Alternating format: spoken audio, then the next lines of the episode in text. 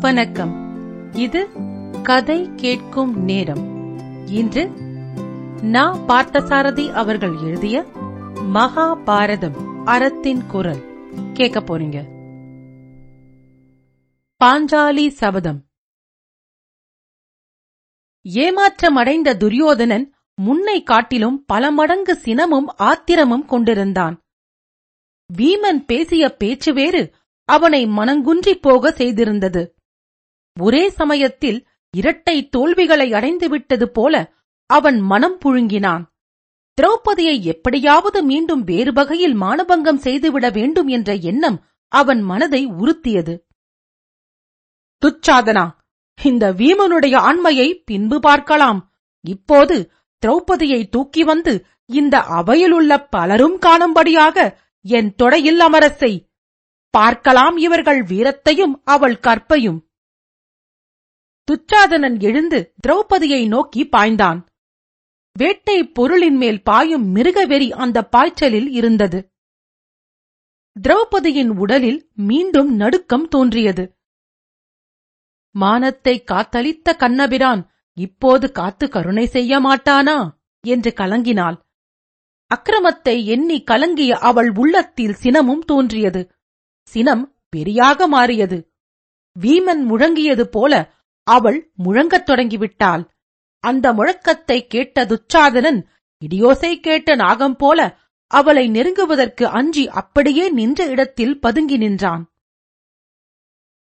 வெட்கமில்லாமல் என்னை தன் துடையில் வந்து உட்காரும்படி அழைக்கிறான் இந்த அரசன்.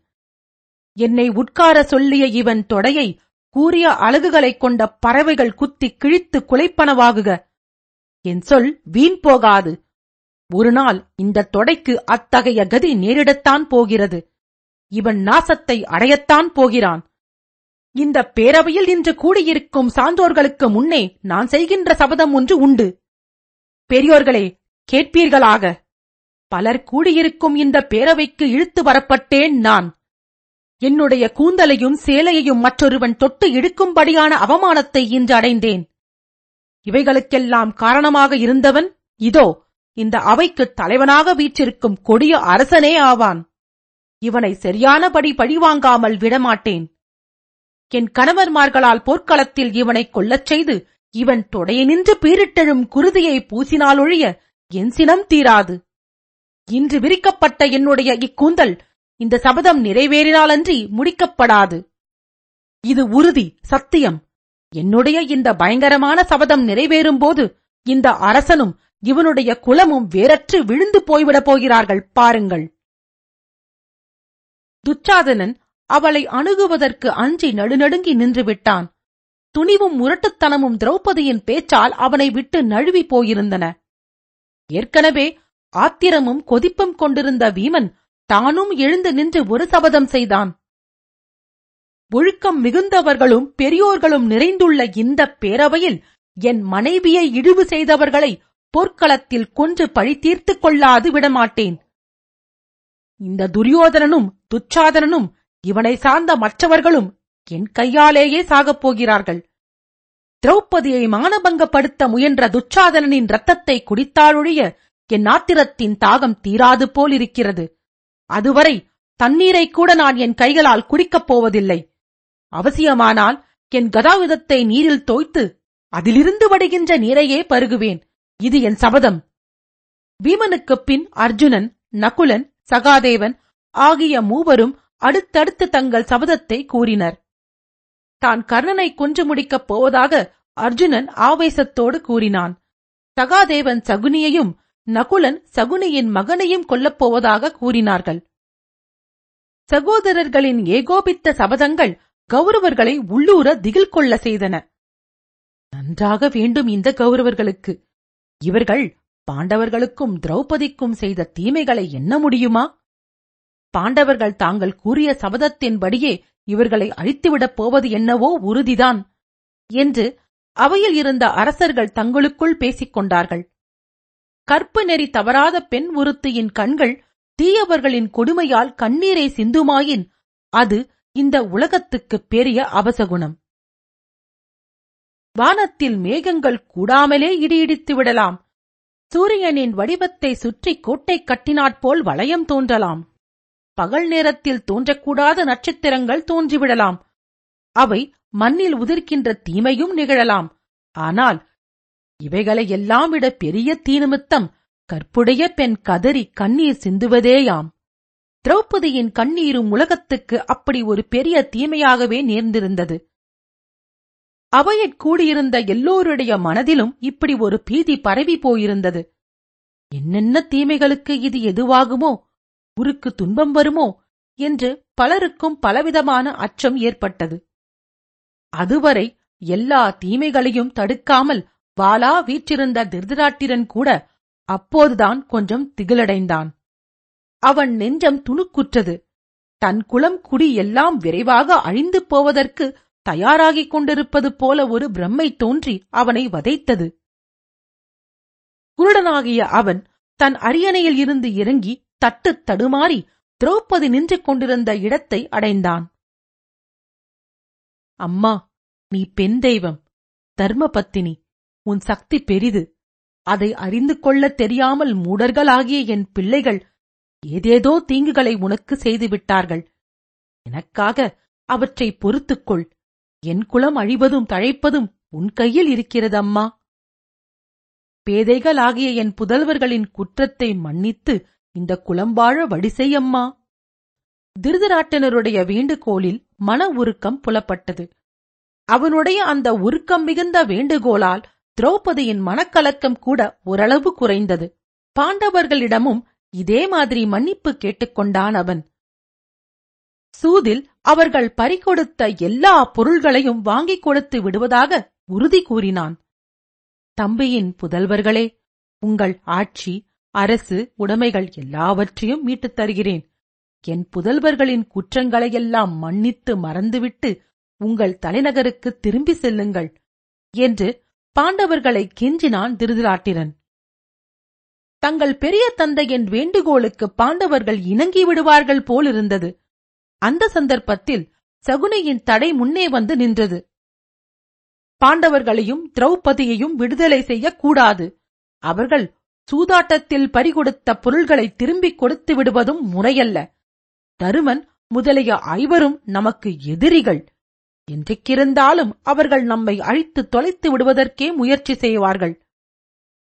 இப்போது அதிர்ஷ்டவசமாக அவர்கள் நம்முடைய கைதிகளைப் போல் அடிமைப்பட்டிருக்கிறார்கள். இப்போது நாம் அவர்களை அடித்து ஒழித்துவிட முயல்வதுதான் புத்திசாலித்தனம். இப்போது பாண்டவர்களை இப்படியே விட்டுவிட்டால் நாம் செய்திருக்கும் அவமானங்களுக்கெல்லாம் பழி வாங்குவதற்காக உடனே படையெடுத்து வரத் தயங்க மாட்டார்கள். ஆகவே நன்கு சிந்தித்து இந்த செயலை முடிவு செய்ய வேண்டும். பாண்டவர்களை விடக்கூடாது. தகுனியின் மேற்படி பேச்சையே துரியோதனனுடைய மனமும் விரும்பியது. துச்சாதனன் கர்ணன் முதலிய தன் கூட்டத்தவர்களை கலந்து ஆலோசித்த போது அவர்களும் இதையே வரவேற்றனர். பாண்டவர்களை அழித்தொழிக்கின்ற எண்ணமே அவர்கள் மனங்களில் முற்றிக் கன்றிப் போயிருந்தது.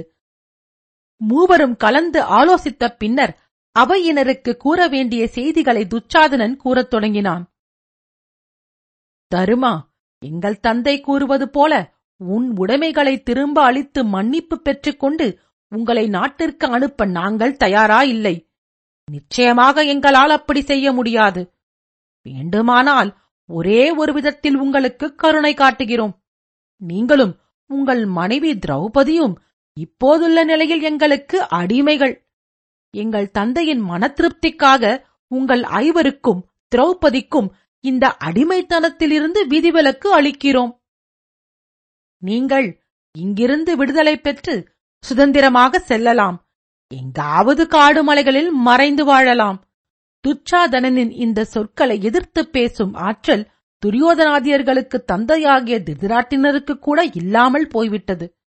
வீட்டுமன் விதுரன் முதலியவர்களை தனியே அழைத்து சென்று திருதிராட்டினரும் ஆலோசித்துப் பார்த்தான். வேறெந்த வழியும் அவனுக்கு புலப்படவில்லை. முடிவில் தருமனிடம் சென்று அப்பா துரியோதனாதியர்கள் என் மக்கள் எனினும் பிடிவாதக்காரர்கள். நான் இனி எது கூறினாலும் கேட்க மாட்டார்கள். ஆகவே நீ அவர்கள் கூறியபடியே செய்வதுதான் நல்லது என்று கூறிவிட்டான். உடனே துரோணர் உரிமையோடும் அன்போடும் பாண்டவர்களுக்கு ஆறுதல் கூறினார். நீங்கள் இப்போதே உங்கள் நாட்டின் அரசுரிமையை அடைய முயல வேண்டாம். நேரே காடு சென்று பன்னிரண்டு ஆண்டுகளை எவ்வாறேனும் அங்கு வாழ்ந்து கழித்து விடுங்கள். அதற்குப் பின் ஏதாவதொரு நகரில் எவரும் நீங்கள் பாண்டவர்கள் என்பதை தெரிந்து கொண்டு விடாதபடி அந்நியாதவாசம் செய்ய வேண்டும். ஒரு விஷயத்தில் மட்டும் எச்சரிக்கை அவசியம். அந்நியாதவாச காலத்தில் உங்களை எவரேனும் பாண்டவர்களென்றும் அடையாளம் கண்டு கொண்டால் மீண்டும் பன்னிரண்டு ஆண்டுகள் காட்டில் வசிக்க நேரிடும். இதற்கு அவசியம் ஏற்படாமல் பதிமூன்று ஆண்டுகளை கழித்துவிட்டு மீண்டும் வாருங்கள்.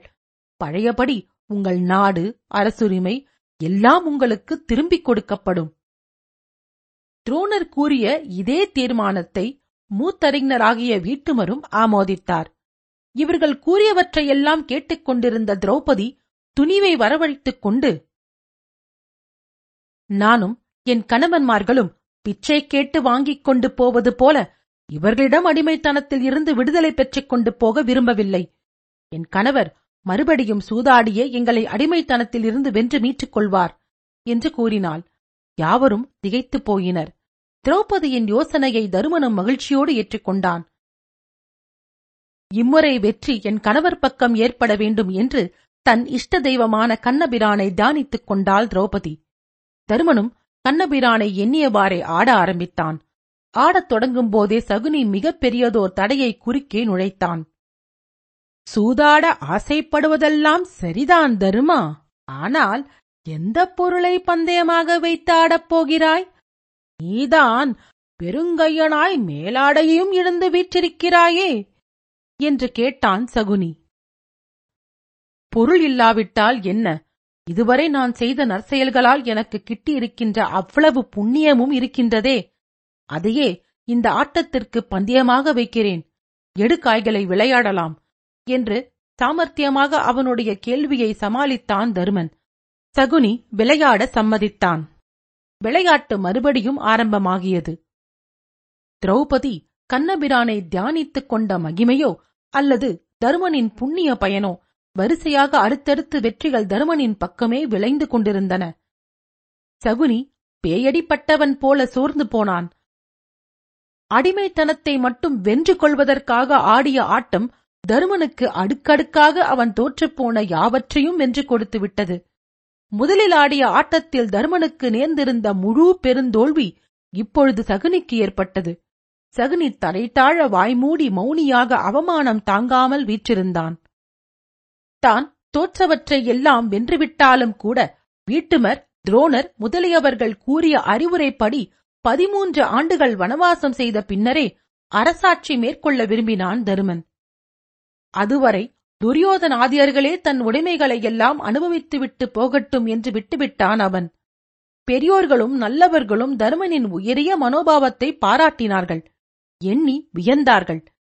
துரியோதனாதியர்களது கல்மனங்களையே தருமனுடைய அந்த எதிர்பாராத தியாகம் ஒரு கலக்கு கலக்கிவிட்டது.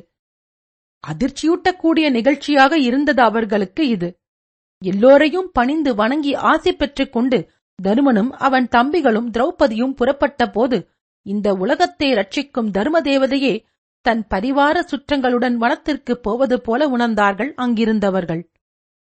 நாடு நகரங்களில் பாண்டவர்கள் திரௌபதியோடு வனவாசம் சென்றிருக்கிறார்கள் என்ற செய்தி பரவிய போது தங்கள் நெருங்கிய உறவினர்களை வெகு தொலைவில் பிரிய விட்டு போல கலங்கினர் மக்கள். எங்கும் பாண்டவர்கள் பிரிவு ஒரு விதமான சோக உணர்வை பரப்பியிருந்தது.